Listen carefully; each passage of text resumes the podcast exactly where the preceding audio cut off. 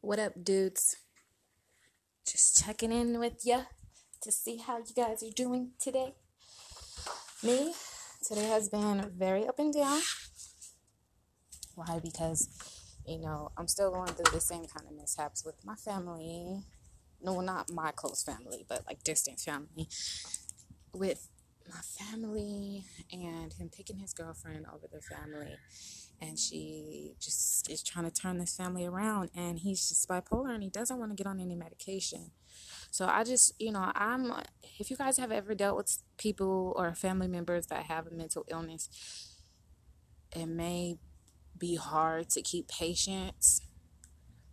It may make you want to give up but i always say to just try to keep that faith for as long as you can I mean, if it's to a point where they gave up on themselves, there's really nothing that you can do at that point. But if it's still some inkling of them kind of still being sane with themselves, then I would say, personally, to make sure that I am doing what I need to do, you know, to make sure I'm mentally strong enough to be able to handle if they do have any triggers or things that make them break down. Because I want to make sure I'm strong enough to recognize that they're frustrated with what they have going on but it just bothers me because I'm like, dang it. You know, it's kind of tearing like family members apart. And it's like, it could all be so simple, but it's not. So I just say, keep your faith in this situation. I say, learn as much as you can so you can understand what they're going through.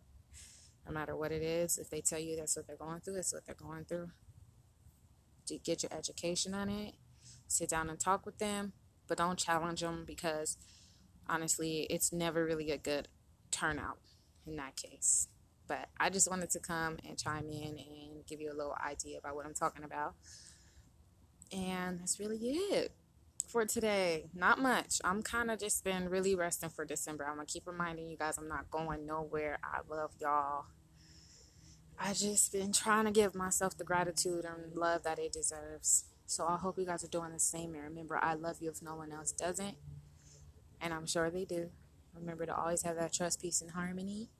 I love you. I love you. I love you. Have an amazing day.